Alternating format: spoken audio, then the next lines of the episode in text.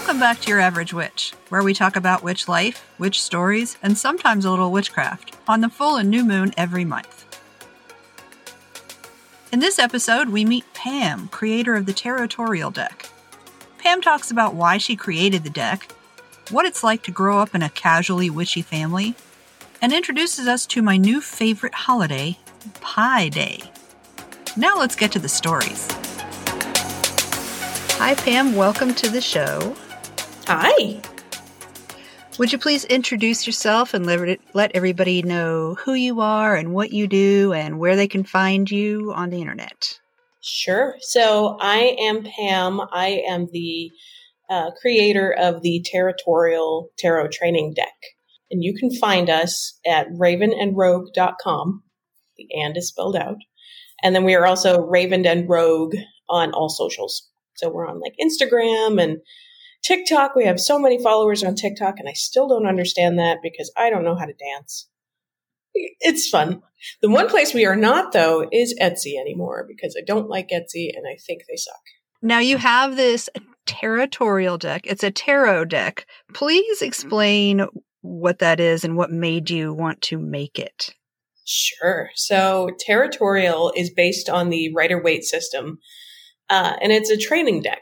So it has keywords on it. It has the descriptors on it. It's very text-based, so it's good for scholarly folks like myself and my daughter. And I actually made it. It was a twofold experience. So I actually had a stroke in 2019, which was a bananas bizarre sort of situation. And I didn't even realize I had one until I suddenly couldn't use my hand. So it was very, very strange. I didn't have the telltale signs that everyone else has where it's like, toast. You know, like, yeah, smelling, oh God. I came out of a store once and I was smelling toast and I grabbed my wife and I was like, it's happening again. She's like, I smell it too. It's okay. It's freaked me out. So I don't like toast anymore, but yeah, like I didn't have like the one side, you know, going limp or whatever, nothing like that. It was just my hand. And then I had ocular migraines. And for folks that don't know what those are, it's basically like seeing rainbows in the side of your eye or like blurry vision or things like that. It was very, very weird. And so I was like, why am I seeing rainbows in my eye? And I thought maybe I just had like some goopy stuff in my eye, but so I ended up going to the ER, and I guess it sort of progressed a little bit more between the time I noticed things were going on and I went to the ER. And they were like, no, you had a stroke at 36 years old. So it was wild. So I was working as a marketing director for this international door hardware corporation, working like 80, 90-hour weeks, just really stressed, probably why. Gross. Yeah, really icky stuff. And so then everything stopped. Like I had to put the brakes on everything. I had to take medical leave. Like I couldn't even do things like take showers on my own because I couldn't, like, you don't realize how much you need your hand. It's bananas. Like for folks that have like, you know, like missing limbs and things like that, I have a newfound appreciation because it's like if you're so used to having two functioning hands, two functioning limbs, and then all of a sudden one's, you know, like offline, it's just crazy. So, so that was interesting, just getting used to all of that. And then being on medical leave and then realizing that, you know, I'm working a lot. I'm really stressed out. This isn't what I expected my life to be. And I've been in this sort of spiritual occult realm my whole life. It's how I was raised. And so my stepdaughter, she started getting into things and she started asking me a bunch of like questions randomly. I never came out to her directly right away. Because I was like, I don't want to push it on anybody. I think people need to organically come into their own. You know, I'll provide information and then she can come to her own conclusion, that sort of thing. So as I'm going through this whole stroke rehabilitation sort of thing, trying to figure out what I'm going to do, my stepdaughter Grace comes to me and she was just like, you know, I kind of want to learn to read tarot. And I was like, that's cool. That's really neat because that's sort of like my wheelhouse. Like I've always been into tarot. I've always loved it. And then she, you know, asked me this question and then I started kind of slowly talking to her like, okay, well, you know, my mom taught me how to do all this stuff. And then she's like, well, tell me about Meemaw. Like, what did she teach you? And then we went down this rabbit hole. So she's this incredible, like, avid reader. Like, she's already this year read over 400 books. And I don't know how she does this stuff. But she loves reading. She loves gobbling up information. And so she wanted something that was really tangible with a lot of information on it that she could study from. So it was like tarot flashcards. So we started out and, you know, I was trying to figure out how to make them. Like we were kind of like, okay, well, I'll tell you the information. You can write it down. And then I'm like, well, that doesn't work because I'm neurodivergent and I can't work that way.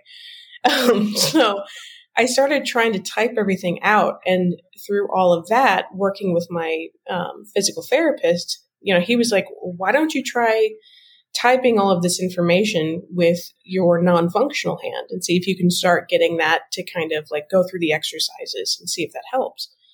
So it was 3 months of me working with my stepdaughter, Grace, you know, figuring out these flashcards for her, but then also slowly typing. And, you know, the whole act of creating the deck was therapeutic because it was not only creating something really nourishing for her, but it also, you know, gave me an opportunity to make something that helped me rehabilitate my hand. So after 3 months of working, I started getting more functionality in my hand, started working on like the artwork and things like that, and came out the other end with this really cool deck. And so I first printed it at home, just on cardstock and things like that. It was like flashcards. But then she was like, you know, you should publish this. This is really cool. And I'm like, I don't know. I'm a nerd. Like I don't need any more things to do. I mean, because as soon as I'm done with medical leave, I'm like, I'm going to be swamped. And then, you know, my wife was like, well, what if this became your job? Like, what if you didn't have to keep doing all of that? And I'm like, I don't know if that could really even happen. So then we started, you know, researching the whole, like, well, how would we self-publish? What would we do? And then figuring out printers. And oh my gosh, it's so hard to find stateside tarot deck printers, and discovering all of these intricate details with that and just self-publication and how to make, you know, a tarot deck box and all that stuff. So started working with small printers and then realizing with my graphic design knowledge that I kind of knew how to do a lot of this stuff. And then like, well, maybe I can rent the equipment. So I rented this giant printing press. It was nuts. Had it in my basement and just did production on the first year or so of publications of a Tarotorial. So, I mean, we were printing the boxes. We were cutting the cards. We were, you know, rounding the edges. And oh my God, how many rounded corner edges I've had kick me in the eye. Things like that drives me bananas. But I mean, we were doing everything. It's those things will jump out at you too. Like there's this TikToker, Whiskey Rabbit. When I was finally retired, this corner rounder, she was like, because I did a video on it, and she goes, "Well, where did you get that from?" And I was like, "If you want this, bro, like I will mail it to you. You can have it. I don't care. I'm so sick of this thing." She was so excited, but it's like when it came to her. There were all of these like Tarotorial corners that fell out of the thing. I thought I cleaned all of them out, but they just like a vengeance rise up from the depths of. You'll never get them all out. I still find them. I've moved from St. Louis to Illinois and I still find them everywhere. And I'm like, what the fuck? Where are these coming from? I would find them in my bra. It's so stupid. So anyway, but you know, it's been cool. Like when I say that like I created Tarotorial, I created it. Like, you know, and I think that's really cool having that experience.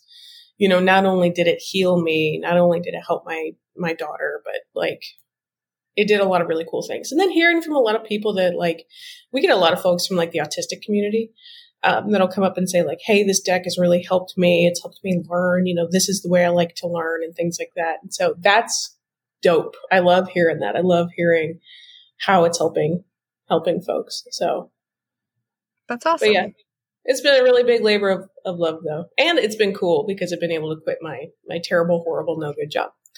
So that's always cool. Always good. What does it mean to you when you call yourself a witch? You know, I've never really been particularly drawn to labels. This is how I was raised. And I think for some folks that's really unusual. A lot of people grow up in Catholic households or things like that. I grew up with kind of a weird mix of Romani folks in my family. And then, you know, you have folks that are like following sort of like Celtic traditions or even like Appalachian folk traditions and things like that. So it's been this sort of mishmash of like my people. Yeah, Southern superstition and things like that. So no one in my family was ever really like, I'm a witch. That we were always just like, we're real weird and we talk to animals and we, you know, it's like we do spells and things like when someone is sick or something like that, you know, you'll make tinctures or you'll do things like that to kind of help heal. I have a lot of like healers in the family and stuff like that. So stuff like that. It was never really like this weird sort of off thing to me. It was always just something that was always around. So like when you say like witchcraft or something like that, I'm always thinking it's like stuffcraft, you know, because it's like, this is just something that like, and it wasn't like specifically like green witchery or, you know, divination or anything like that. It's just this mishmash of like duct taped things all put together. So it was kind of a cool way to be brought up. It was a little bit like practical magic-y, which is sort of neat. Like we had like we'd make pancakes in the middle of the night rather than margaritas. And that was something we did for the longest time. Like, you know, all the women in my family would get together and we'd make like pancakes and we'd watch ridiculous movies. And then we'd kind of go outside and, you know, put our feet in the earth and do spellworky sort of things and stuff like that. So it's kind of cool. So not really a label or anything like that. It feels cool that there's more of like a resurgence of it and it's becoming more accepted. I think that's really neat. It can become little fad-like, you know, and that gets annoying where it's so much of a fad that, you know, people are like, oh, I'm a witch, but then they don't really understand anything about, you know, the culture or the, you know, the spiritual aspect and things like that. So do you call yourself a witch? Sometimes I think I use it more as like an identifier to folks in conversation, you know, sort of like when they ask, you know, because I mean, that question always comes up in conversation with different people where it's always like, oh, are you Catholic or are you this? And it's like, I'm more of like a witch. I usually say I'm pagan. It's easier. Yeah. It's simple. Can you share any stories about specific incidences with your family that you remember? Oh, growing up and stuff? Yeah. Yeah. Well, gosh, there's a lot. A lot of like kitchen witchery. We would always do these big things like we had Pie Day before Thanksgiving. And What? Yeah. Dude. Okay. So I always grew up thinking everyone had Pie Day. I had no idea that it was just us. And I'm like, what the hell? So Pie Day is the day before Thanksgiving. And don't really celebrate Thanksgiving for what it really is. We're just like, hey, we want to get fat and eat a lot of food. So, it's eating day. Yeah. This is my fat pants day. So Pie Day is where we all get up at like the butt crack of dawn, right? And we get out all of our flowers and like we'll make jam that'll go into pies and we make like puddings and custards, all kinds of stuff. And we'll like imbue things into all of these pies and it's sort of like a blessing kind of thing, you know, and like a putting, you know, good healing properties into things and sort of like kind of like a harvesty, festival-y kind of thing that we did on our own. So that was always a huge deal. We would have folks that would come over. Like I had friends when I was a kid that would come over and I'd be like, hey, why don't you come over for Pie Day? And they're like, what the hell are you talking about? And I was like, it's Pie Day. What do you mean? What am I talking about? Like everybody does that. And they'd come over and it's just like all the women in my family doing like crazy witchy stuff, like playing Alice's Restaurant. You know, I don't know if you're familiar with this one, but like just doing like the most hilarious things. And it's almost like this comical, like Lucille Ball conveyor belty chocolate factory thing mixed with witchcraft. And it's hilarious. It's awesome. That's like I need to get a film of it. Yeah. I love that so much. Yeah. I want so awesome. Like my mom, when she was alive, she always did all of these really, really cool traditions. A lot of them involved, you know, things in the kitchen or even like gardening and stuff like that. Like she would talk to her plants. She had special plants for luck. She had special plants for healing. Like if you got a new apartment or something, you know, mom would get you a plant. And she's like, you have to make sure that this plant is like right here. that it serves this purpose. And, you know, you always knew all that. So it was a really cool way to be brought up. And it's so funny now because I'm like, why? I didn't realize that nobody else had that. So I feel really fortunate, really lucky, but I'm like, damn, that sucks, you know, that. Yeah. For all of us. Yeah. I'm like, that sucks. I need to kind of keep carrying that on. So everybody needs to do Pi Day. It's the day before Thanksgiving. Even if you realize that Thanksgiving is a sham, do Pi Day because it's awesome. Make your own pies. And she made really good pies. If you're that wound up about Thanksgiving, do it on March 14th. Yeah. Pie Day can be any day. You know, pie is good. Pie should be every day. Is an important thing for people. And then you get to wear fat pants. And, you know, the world is a giant hellscape right now. So why not eat pie? You know? That's what I think. I 100% agree with everything about pie. It's better than cake, too. Pie's good. I think I'm going to draw a line in the sand with some people, though. They're going to be... I'm torn. I don't know, because I just love baked goods, so I'm not going to disagree. I love baked anything. I don't know.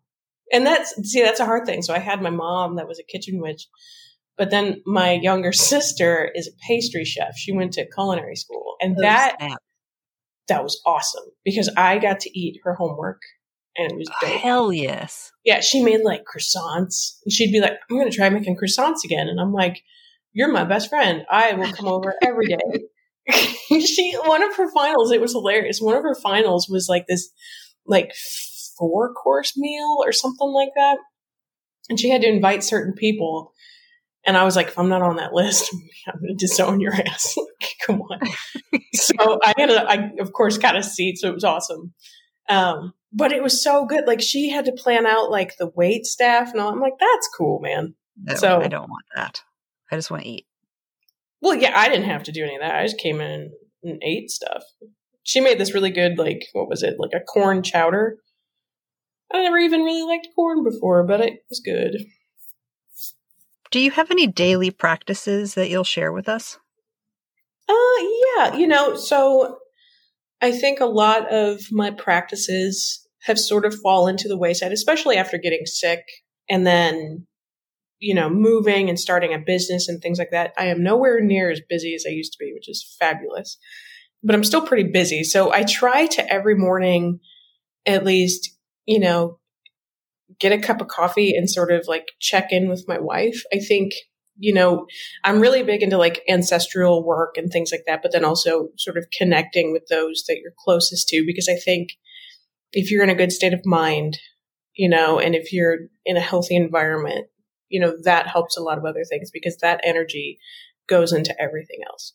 So that's important to kind of check in with my wife, giggle with her for a little bit, get a cup of coffee, and then just sort of set intentions for the day and just sort of, I don't know, focus on self, kind of meditation, those sort of things, setting roots, and then also just touching grass. That helps a lot too. So I've moved out into the country. Actually, just this past month, I moved out into the country, and that's helped so much for my practice and for my mental health. And just being out in the middle of nowhere with like fresh, clean air, you never realize how different the air smells in the country. It's cool. I'm in this weird position where seeing grass now makes me incredibly angry, because if I see grass in person, it's because someone's wasting water. Well, see, when I say so touch now, grass, I got to show you my backyard. Yeah, it's all clover and wild strawberries, I guess. It's going to hurt my feelings. My feelings are already in agony. No, I mean, like I'm not a grass watery kind of lawn care. We moved here over a month ago. We haven't even had to trim the grass or do anything, any yard work, because it's all clover and stuff. So it's clover. Just sort of this squishy thing that's there. It's awesome. I go out and I touch the mesquite. There you go. That's a good thing. Now, you grew up with what we're going to call witchcraft around you. Do you think it's changed your life? Or is it just your life? You know, I think it has. I think it's been a really positive experience because there's this weird dynamic in my family. My mom's side of the family And if my dad's side of the family hears this, there's no hate. But my mom's side of the family is the cool side. So they're all bikers from the South, Southern. They're just the coolest, sweetest people, my favorite people on the planet. And so those are the ones that are into all the spirituality, witchcraft, superstition, folk magic. My dad's side of the family is Romani. And that's the thing. I always wished that I could connect to like the Romani spiritual side. But over there, they're all very Catholic.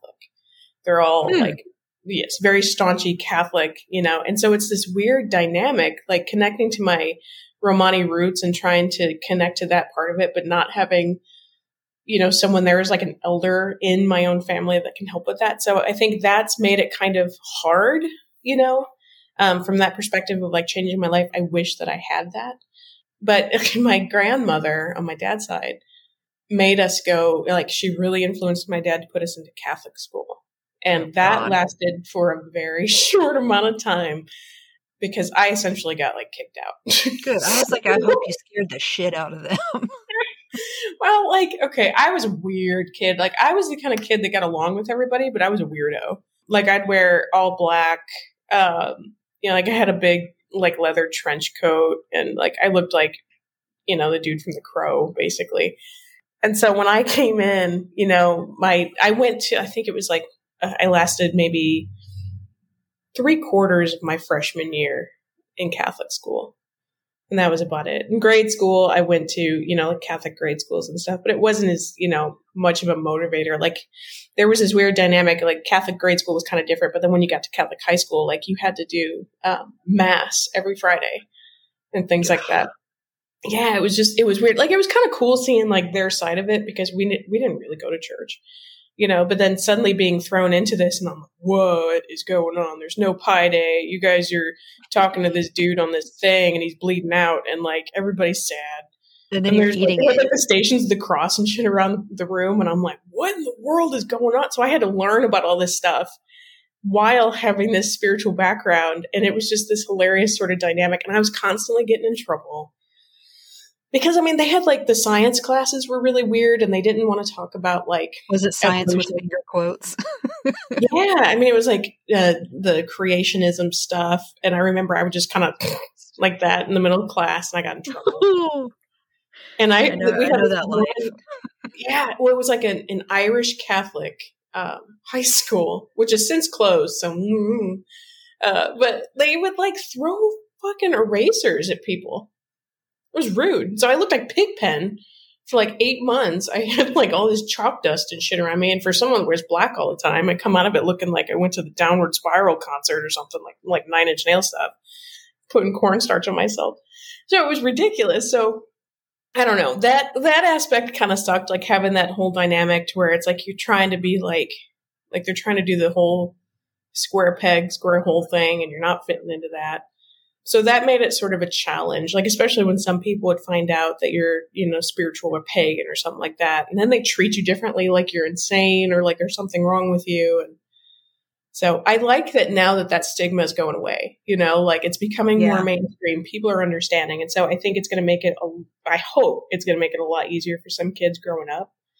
Because for a while there, it was not so fun. What would you say is your biggest motivator in witchcraft? Probably family.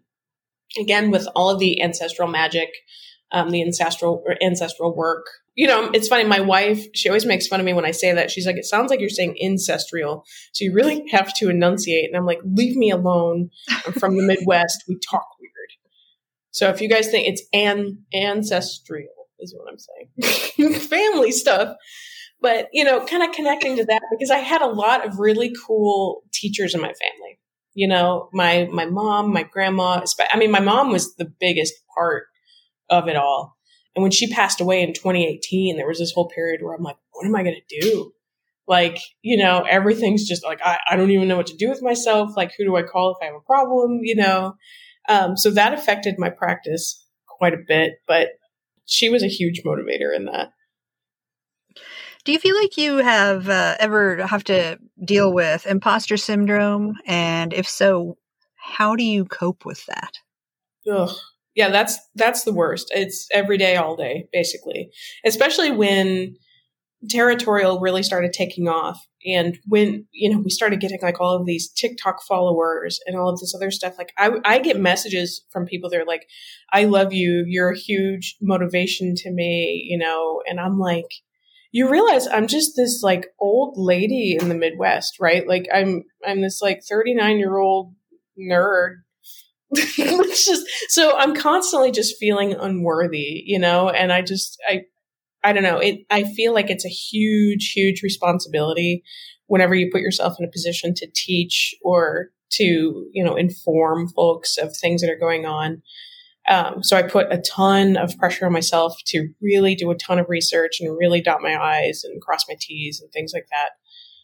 So that can be hard. I haven't really found a way to get around the imposter syndrome thing. I feel like as someone that deals with anxiety and depression too, that can be really tough. So it kind of goes to like a mental health thing of like, how do you cope with that? Like, how do you, you know, this whole thing has been a thing that's come up a lot in like sessions with my therapist and things like that of like, especially because my wife is transgender, and that's been a topic that's in the TikTok account.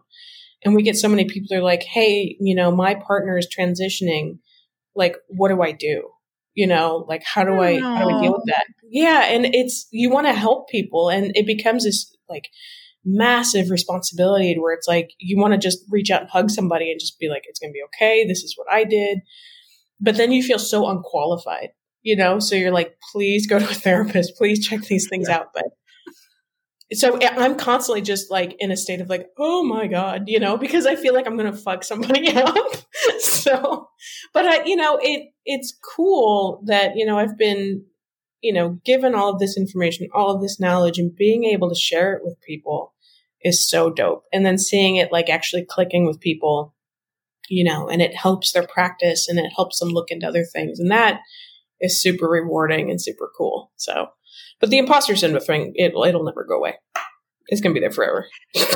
My opinion is that saying this is what I do, this is how I handle that, I think that's perfectly fine all the time, because you're not saying this is what you should do. You're saying this is my experience. And if they ask, I think that's fine.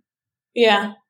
You know, it's funny, like we've gotten some like aggressive folks on like Facebook, especially. Facebook is a hellscape, but like where they'll be like, especially toward Tarotorial, they're like, well, this isn't the way that someone should learn. And you're confusing people because, you know, it doesn't have the pictures on it, or it's supposed to be all intuition based. And I'm like, okay, but for someone that's autistic, that's not really like, if you look at the pictures, you know, or if you take it in a very literal sense or something like that, you can't do this whole dreamy interpretation. Sometimes you need, you know, some sort of guidance on that.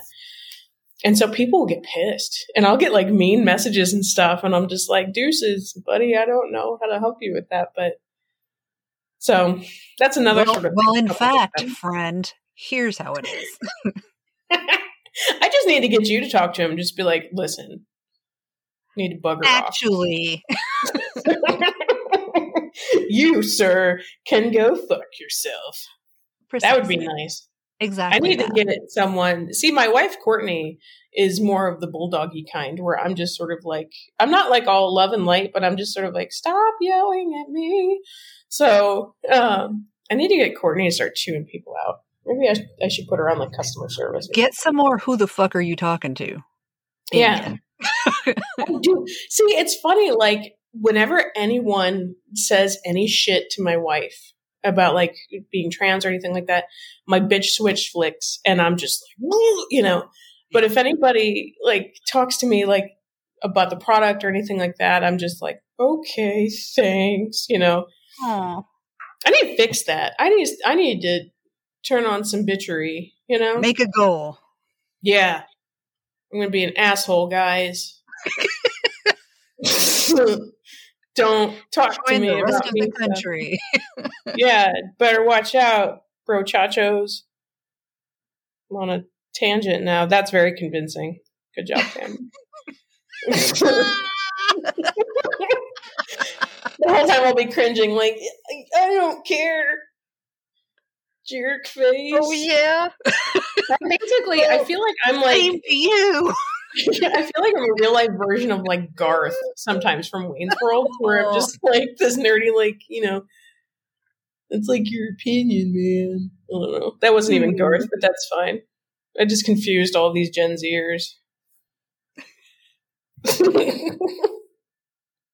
Anywho. What would you say is your biggest struggle when it comes to your practice? I think, you know, being a person with huge memory issues now, that's the biggest thing. I mean, like after my stroke, I lost like chunks of memories, and I lost like chunks of things. Like, you know, folks will come back and they'll say like, hey, do you remember that one time we went to this thing or we did that? And I'm like, I have no idea what you're talking about. And it's kind of like this tragic thing. You're thinking back and you're like, man, that really sucks. You know, like it's basically like it's lost, and, you know, you're trying to grasp onto something that was once there. So trying to do things to sort of get those memories back. Has the file been deleted, or can you just not find the pathway back to it? Exactly. You know, and I feel like, you know, I had to do a hard reset on my brain, and now it's just like the wires are all fucked up. So, but it's kind of cool because I've noticed I have crazy vivid dreams now, and some of them are kind of prophetic. Like, you know, I remember I had this one dream where I was like walking through this house, and it's like the same layout as the house that I'm in right now that I just bought. It doesn't look the same. Like it looked different, but it was the same layout and had some of the same sort of things. And it was before we even looked at the listing. And so, like, I remember talking to my wife about the, you know, this dream and stuff like that, and she was like, wait a minute. Like, as we're walking through the house, she's like, wait, this is bizarre. She's like, didn't you have? And I'm like, yeah, I had a dream where this. So it's weird. So I'm like, did I cross some sort of wire? And now all of a sudden it's like, you know, some sort of Avenger shit where you get bitten by a spider or something. I don't know. But, you know, I just thought it was kind of cool. So I always try to look at like the science aspect of like, you know, what influences dreams, what influences all these other things, and how can, you know, like, traumatic brain injuries or something like that affect, you know, spiritual practice and those sort of things. So that's something that I've been sort of diving into because I just think it's cool, you know? So, I mean, my practice, it's really just been more of like putting more learning aids in place. And again, that kind of goes to Tarotorial, but then, you know, I'm creating more things to kind of help people with issues like this, because I realized, you know, I'm not the only one. There's a lot of people that have been having the same problem. So Post-its, you know, it looks like, have you seen that one thing from It's Always Sunny where Charlie has like all of the, I think his name's Charlie in the show, where he has like all the stuff on the wall? Is that the guy with the string and he's crazy looking? Yeah. Okay. I don't watch that show, but I know that picture. I haven't seen it in a long time, but it's kind of like that, but not crazy face. Like, you know, I have all of these little reminders and stuff, and it's always like a doom box situation where I'll have like a bunch of notes just in like this shoebox, and someone will move the shoebox, and I'm like, but that half of my brain in it. You know, so it's like this whole new way of learning and understanding and recognizing things. So it's hilarious. Like, I'll write down like, you know, things that I did for a spell or something like that, like reminders and things like that. It's funny. What would you say brings you the most joy in your practice? So I think it's more of like hearing stories from like different neurodivergent folks that are using some of the tools that I use, like different things like in the practice, you know, that I'm doing, and seeing that click, it makes sense. I mean, we kind of talked about that.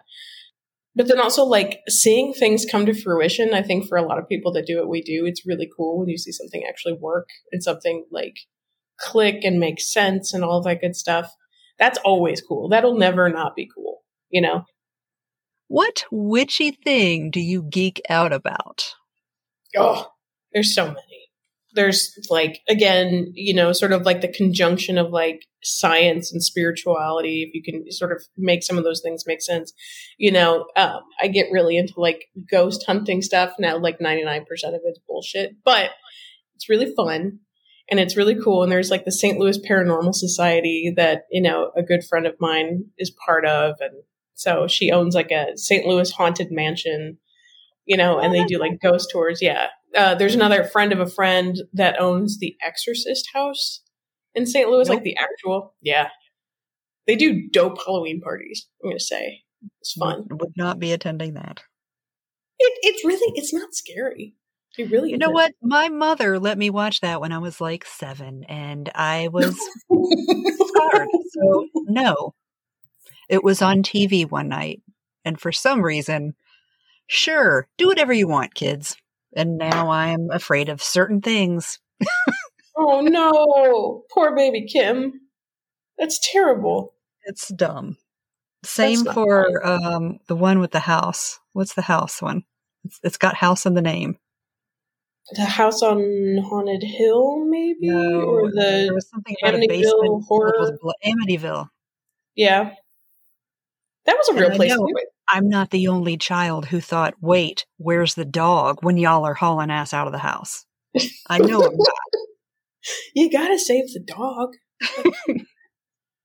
They did. No, and I get really into like leave it behind in a house filling with blood. You know, I get into like horror movies. Horror. That's another one of those words I need to enunciate better. Horror. Damn Midwestern accent. Anyway. I just say H-A-H-R. Horror. Horror. Horror movies. There's no second syllable. There's no second syllable, just horror. That's very yeehaw. Horror. I'm going to go on a tangent about that. Never mind. So, no, my older sister went to film school, and she did all kinds of like hilarious movies and stuff like that. And so we did a lot of fun B movies and stuff. So, that's kind of fun. You could do like a witchy horror movie. That would be something fun to geek out about. That's a horror movie. Horror movie. One of those. But then going back to your actual question that you asked me, because I, again, went on this little stroll of a tangent. I think folklore is really cool, too. You know, there's a lot of people that like, there's this one person on TikTok, which I spend too much time on TikTok and I'm talking about it too much. But she has like some sort of like degree in folklore, which I didn't even know was a thing. She's the one who was like, here's my degree and blah, blah, blah. And then she goes on. Yeah. I love that. That makes me laugh so hard every time. Yeah, she's cool. I love that stuff. I think it's really cool. Just, I mean, it helps you learn about like different cultures and things like that too. And I think that's an important aspect, you know, of any sort of spiritual practice. I mean, you know, going into like decolonization and, you know, just understanding of different cultures and things like that. It's always important. So, but it's cool to hear like where a lot of these things originate and how these deities and things like that came about. All that good stuff. It's cool. Does your partner practice? She does. So I have known Courtney since I was 14.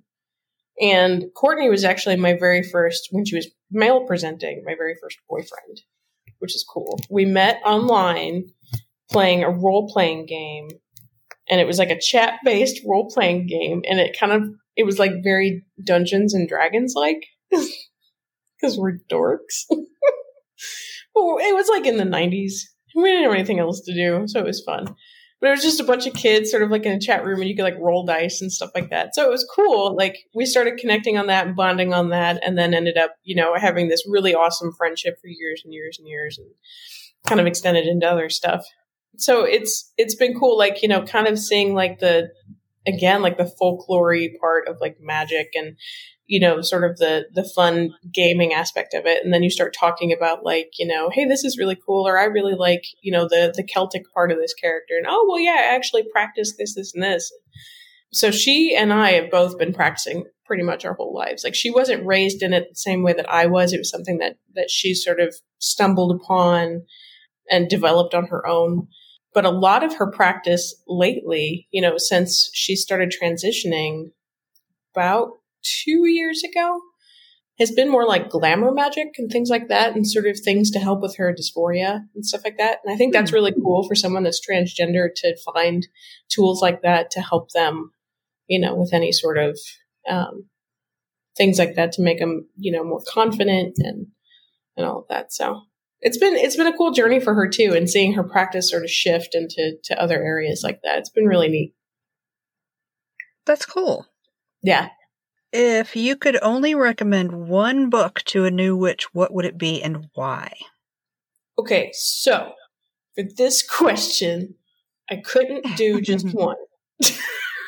This one was the one where I was like, how dare you? Because there's so many good books. And I think the cool thing is there's a lot of really cool creators now that are way more inclusive and way more interested in like research and things like that, and finding out like, you know, factual data and factual information rather than just, you know, the Wicca, you know, you got to follow the law of three and all this other stuff, which if you do, that's cool. But, you know, it's not the way it always has to be.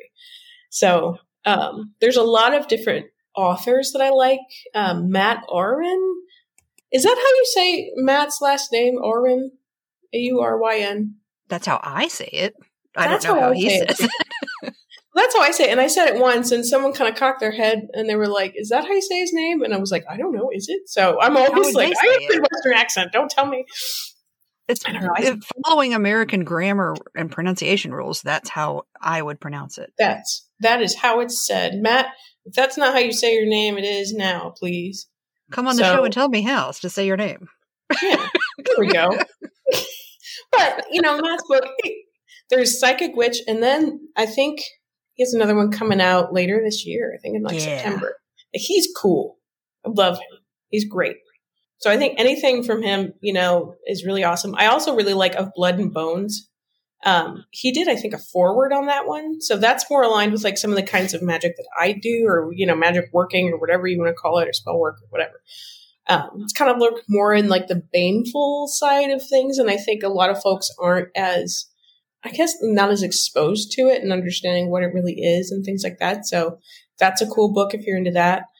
I'm also going to say High Magic by Damian Eccles, just because Damian Eccles is cool, you know, and everything that he went through and stuff like that. Mm-hmm. And then figuring out his spiritual practice and what got him through, it's like, 20 years on death row is bananas. But then also, I'm going to say another one. Oops, my dog is barking. Hopefully you can't hear Goose. I very much can, but just wait for him to stop and then go. Goose, my dog, the reason that he keeps barking, we moved into this new house, which is on the main road, which is hilarious because there's not that much traffic. So, but whenever cars come by, it seems to hit the windows just right to where it creates a prismatic effect. And so there's all these light sparkles everywhere. And so it's almost like in his head, he's like, ghosts, you know, so he just starts barking at everything. And he'll run around the room just kind of barking at the walls. And we're like, you're dumb. So that's why he'll just randomly bark. So hopefully he doesn't do What else was I going to say? I think also getting some sort of books related to, especially if you work with like herbs or plants, some identification books that are more botanical based rather than like spiritual based, that have like the scientific names and all that stuff. Because it's very important, I think, for some people to understand how these plants can affect you. Like they'll kill you. It's not just for just because it's natural abortions, right? You might die. Yeah, because it's like, hey, anthrax is also natural, but that doesn't cyanide mean is also natural. Yeah, so it's like you got to be real careful, guys. So for that, I actually recommend you go to your local library and ask them for local foraging books. Exactly. I think that's a very good idea. That's the best. What are your thoughts on familiars? You know, I've been a person that's always had an easy time hanging out with animals. You know, like I'm the person that goes to a party and hangs out with like the house dog. And stuff, you know, person. I'll be in the corner just like, hey, there's a dog here, man, you know? Yep. I'm that guy. So, you know, I haven't really had like a specific like familiar or anything like that, but I've always had like really cool connections with animals. Like, you know, I had a friend that was like, hey, my cat hates people or whatever, but then they look over and I'm sitting there petting them and like having them on their back. No one's ever been able to do that before. Exactly. Yeah. And I find a lot of other people that are into the same things that we are. It's the same way. So, I don't know. I mean, you know, never really had like a familiar, never used like, you know, because I have black cats and a lot of folks will use like black cat hair in the practices and I'm like, I don't want to do that. So I haven't done anything like that and included them in things, but they most certainly have like climbed on my altar and eaten offerings that are from my ancestors and stuff, little shit. Which is fine because a lot of these offerings like are for my mom and things like that, and it's her cat that'll jump up. So I'm like, okay, you know, that's fair. Yeah, I did rename her cat though. Oh, so because when she passed away, you know, I ended up taking her cat to make sure everything was cool there, and she named her cat Sammy. But Sammy makes haunted noises, and so Sammy is now called Glenn Danzig because she sounds like Glenn Danzig when she meows and stuff. So, sorry, Mom. It's a more problem. Who would you say are the three biggest influences on your practice? Definitely family. We talked about that. My mom, which everybody called Meemaw or Annie. She was cool. She just like every aspect, like never got mad about anything, was always teaching me. Super awesome there. You know, it might just honestly be the women in my immediate family because I've got my mom, Annie, that was like really awesome at teaching me everything. And then I've got my older sister, Vivian, who is like really into like taught me like how to create wards and doing all this other stuff and like protection magic and healing and all of that shit. And like got me into lots of cool music and I mean, she's just like this fountain of knowledge. She's like a freaking book. Like you open her up, she's like a grimoire basically, and just has all of this information. Anytime I have any questions, I'm always like texting Viv, like, hey, help me out. Immediately responds. She's dope. And then my younger sister, Lisa, who is like this amazing green witch that like can take any plant and just bring it back to life. We will have plants in the house and things like that. And I'll be like, it's dying. I don't know what to do. You send her a picture and she's like, hey, you need to do A, B, and C. And then next week do this and it'll be fine. It always works. So, or if you have any question about like creating like healing properties of plants or like, you know, recipes for certain things like, hey, you know, because I have Crohn's disease. So it's sort of like, hey, I need to eat something that doesn't have a lot of like fiber and things like that, and you know, sort of like healing stuff. She's like, well, this is really good for healing, and this is good for this, and this is like enriching. And so I think a lot of, you know, my practice again, it kind of goes to like the ancestral magic working, you know, stuff like that. But then it's also like kitchen witchy, green witch, healing, you know, stuff like that from within. So I don't know. I hang out with my family a lot. I'm realizing that. They're going to be like, stop talking about us. Jesus Christ. What would you tell somebody just starting out? That it's okay to mess up, and it's okay to mess up a lot. It's actually a good thing. And I think that's something that, you know, folks have a hard time with that. Like they always think everything needs to be perfect. They think everything needs to be like pristine every time. They need to have all of the right herbs, or they need to have the perfect candles or the perfect setup, or, you know, whatever. And it's like, you know, you can screw up, man. Like, as long as you're not doing something like don't try to do like a binding thing or something like that and then really fuck that up, you know. But I don't know. I think that's been a big part for me, is just, you know, not putting so much pressure on myself and just feeling like, you know, it's kind of a journey. I mean, you need to go through the stuff, and you can, you know, learn as you screw things up and, you know, come out the other end more seasoned. So. If you had someone along the level of Gandalf or the guy from Hogwarts whose name I cannot remember, what would you want to hear from them? Sort of like what you just told to the beginner. What would you want to hear? Oh my gosh. I don't even know. Let's see. His name is Dumbledore. Dumbledore. There we go. I kept thinking Snape, but I was like, he was an asshole. I don't know. Except maybe not in the end. He was okay in the end, I guess. They would have to say something really prophetic. I mean, because they have that sort of like, you know, responsibility, right? They have to say something super prophetic that I probably wouldn't be able to come up with as this weird Midwestern lady. God dang, I don't know. What should they say? Don't. You're right. Thou shall not pass, you fucking nerd. There we go. Who would you like to see me interview next? There's a lot of cool people. I think there's an author, Juliet Diaz. She's really cool. She's made a lot of really cool like introductory books and things like that. So there's this creator on TikTok, and their username is Of Batbones. Their name is Fen, and they are very cool. They have in their bio Chaos Gremlin, and I love that. They're great. But they do a lot of stuff on like Romani rites and things like that. And as a Romani practitioner too, I mean, they have a really cool voice in the community, and they have a lot of followers. They have a lot of like knowledge and stuff like that they could impart. So I think that would be cool. Plus they have a very cool accent. Is there anything else you wanted to bring up or talk about that I didn't ask, or did you have any questions for me? So a couple things I can bring up. We are actually doing a new version of Tarotorial, and it has artwork on it because everybody has been freaking out about that and wanting artwork on the deck. So I have finished that up, and we're going to be printing everything, and we've decided to do a Kickstarter, and that's going to be launching next week. But yeah, the Kickstarter's launching August 1st. That's Monday. So you can buy into that, check our socials or check our website and figure out how to find that. Neat. So I guess a question for you, how much are you digging doing this podcast? Because I know, I've kind of been along on the journey, having been friends with you for a while, and that's been really cool, and it was a different name a while ago.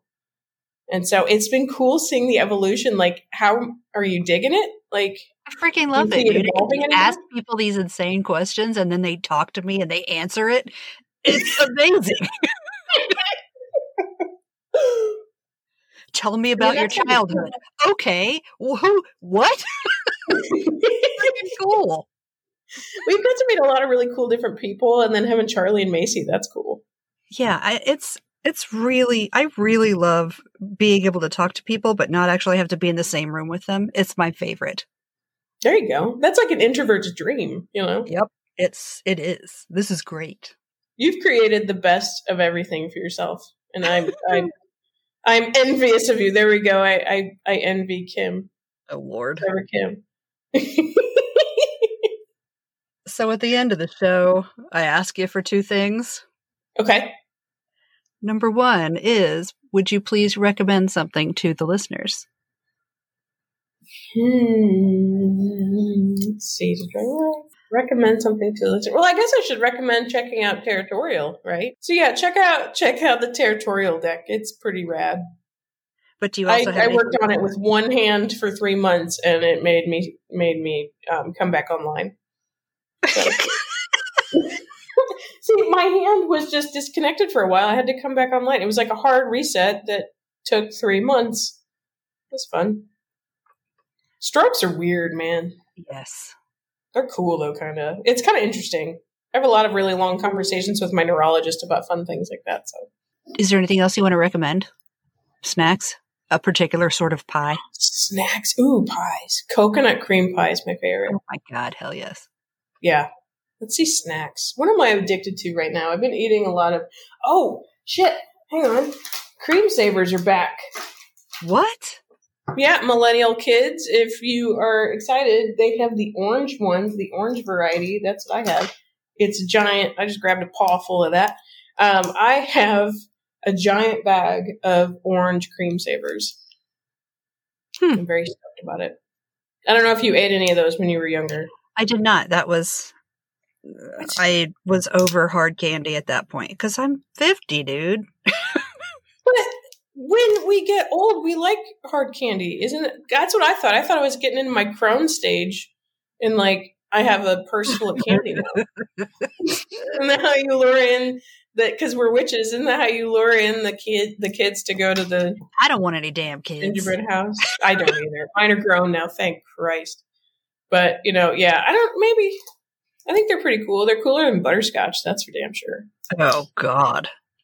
Yeah. But yeah, eat some pie. Have pie day. Do a pie day tradition. If you don't, you're lame. Signed, Meemaw.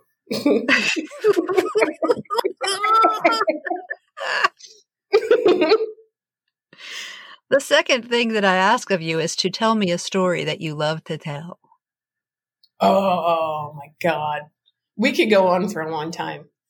So most of my stories revolve around my notorious clumsiness, and it's like legendary, the clumsiness that I have.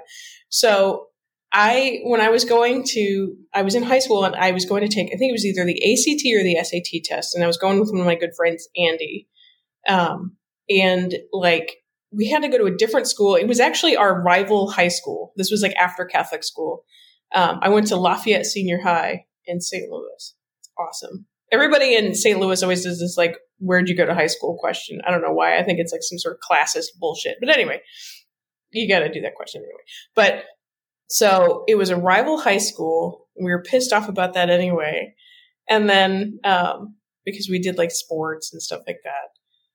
And so I didn't know the layout of the school because I had only seen like the gym or like, you know, the football field and stuff like that. So we were like walking through like, you know, the innards of, you know, Marquette. And so they gave us all these instructions. Like they started splitting people up according to the first initial or their last name. And so my friend Andy and I, his started with a U. So, of course, Andy, see you later, never again. And my last name, my maiden name, starts with a B. So I was at the front of the thing. And I didn't realize that Andy still had a piece of paper that I needed that had, like, all of my check-in information or whatever. This is, like, pre-internet, basically, or, like, at the time of the internet, the birth of the internet. So we didn't have all of these cool things that you guys have now. So I panicked and I'm like, I'm not going to be able to take the test. They're not going to let me do this because I'm an idiot and Andy has my sheet. And then I go back, I'm backtracking with my poor directional skills, backtracked the wrong way, trying to figure out where I was supposed to go and trying to find Andy. I go through these double doors and I didn't realize that they go outside. Oh no. And they close and lock behind me. Oh no. So then I'm like, well, shit. So I go to walk around the school. The way that this evil, horrible school is built, it's like on a cliff. So it's like they have like this like rock quarry kind of bullshit that's like right up against the school. I think it's for like irrigation or some dumb whatever stuff like that. But it's not good for students that get lost. So there's like a cliff that has a bunch of rocks and like death and blah, blah, blah that way. And then this tiny little path of grass between the death cliff and the school. And so I'm like, I bet I can shimmy myself through that, you know, and get to the parking lot. So I start kind of walking and shimmying and stuff like that. Well, when I first started doing it, before I hit this turn, it was just brick wall. It was fine. Then I turn and I go to the other part that I had to cross, and it's all glass windows, but they're not the kind of windows that open. They were just like solid pane glass. It was bullshit. No. So I'm walking through and I'm just sort of slowly walking across, and I see all of these people, and I see Andy, and I lock eyes with him, and he's like, "What the fuck are you doing?" And I'm just slowly shuffling across, and everybody's staring at me. No one's really saying anything. Nobody, like the adults, aren't even acting like she needs help. They're just like, "What's happening?" And this went on for a while. Like, it took me, I want to say, like 5 minutes to get across this thing. So it was like 2 or 3 classrooms that are like, what the fuck is this kid doing? Why is she wearing such big pants? Because the big pants are ugly. Then the kicker. Okay, so I finally reached this part that has, again, my Voldemort, a chain link fence. So I'm bottom heavy. I don't do vertical things. Like I don't jump. I don't leap. I'm not athletic. I did track for a little while. That was hilarious. And that lasted all of like a day. So this chain link fence, my Voldemort, I'm like, okay, I got to get over this because there's no gate, right? Because again, this school was built by a bunch of assholes. So I go to try to jump over the gate or jump over the fence. And my fucking belt loop, again, is stuck on the goddamn chain link fence. And I'm hanging there. like a big idiot, and I'm just kicking and stuff and trying to get myself loose. There are no adults. There's no people outside. I guarantee those people were still watching me from the classrooms, though, because it was still within eyesight. So can you imagine? Like, I heard later on that everybody was just like, he's like, what is wrong with you? Like, everybody thought you were just insane. And I was like, we didn't know if it was a bit, because I've always been like big into comedy and like SNL and stuff. He's like, were you doing a bit? And I was like, no, bro. Oh my God. So I finally, my belt loop thankfully ripped, which I cut all of my belt loops for the longest time because of this shit. I have belt loop anxiety. So I fall very ungracefully. And then I just run probably bow-leggedy weird to my car, and I sped off. So I've never taken the ACT or the SAT. So really, this is a long-winded way to say you don't need that to get into college. All you got to do is get stuck on a fence and get the pity of your peers to get into college. It's fine. I can't deal with that. So, I've got a bunch of stories like that. I'm an unfortunate person. I'm a very strange, awkward person.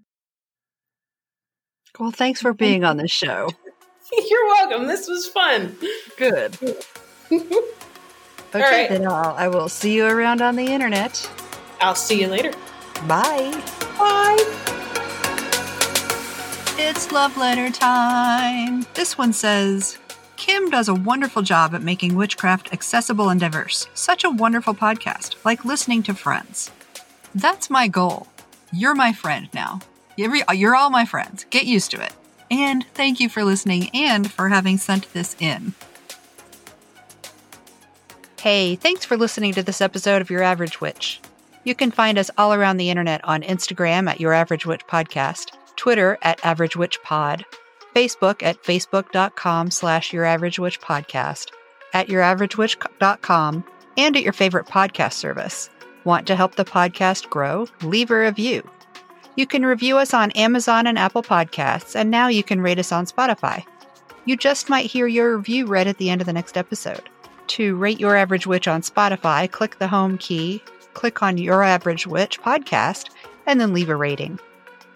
You can also support the show by going to patreon.com/CleverKimsCurios. If you'd like to recommend someone for the podcast, like to be on it yourself, or if you'd like to advertise on the podcast, send an email to youraveragewitchpodcast@gmail.com. Thanks for listening, and I'll see you when the moon changes.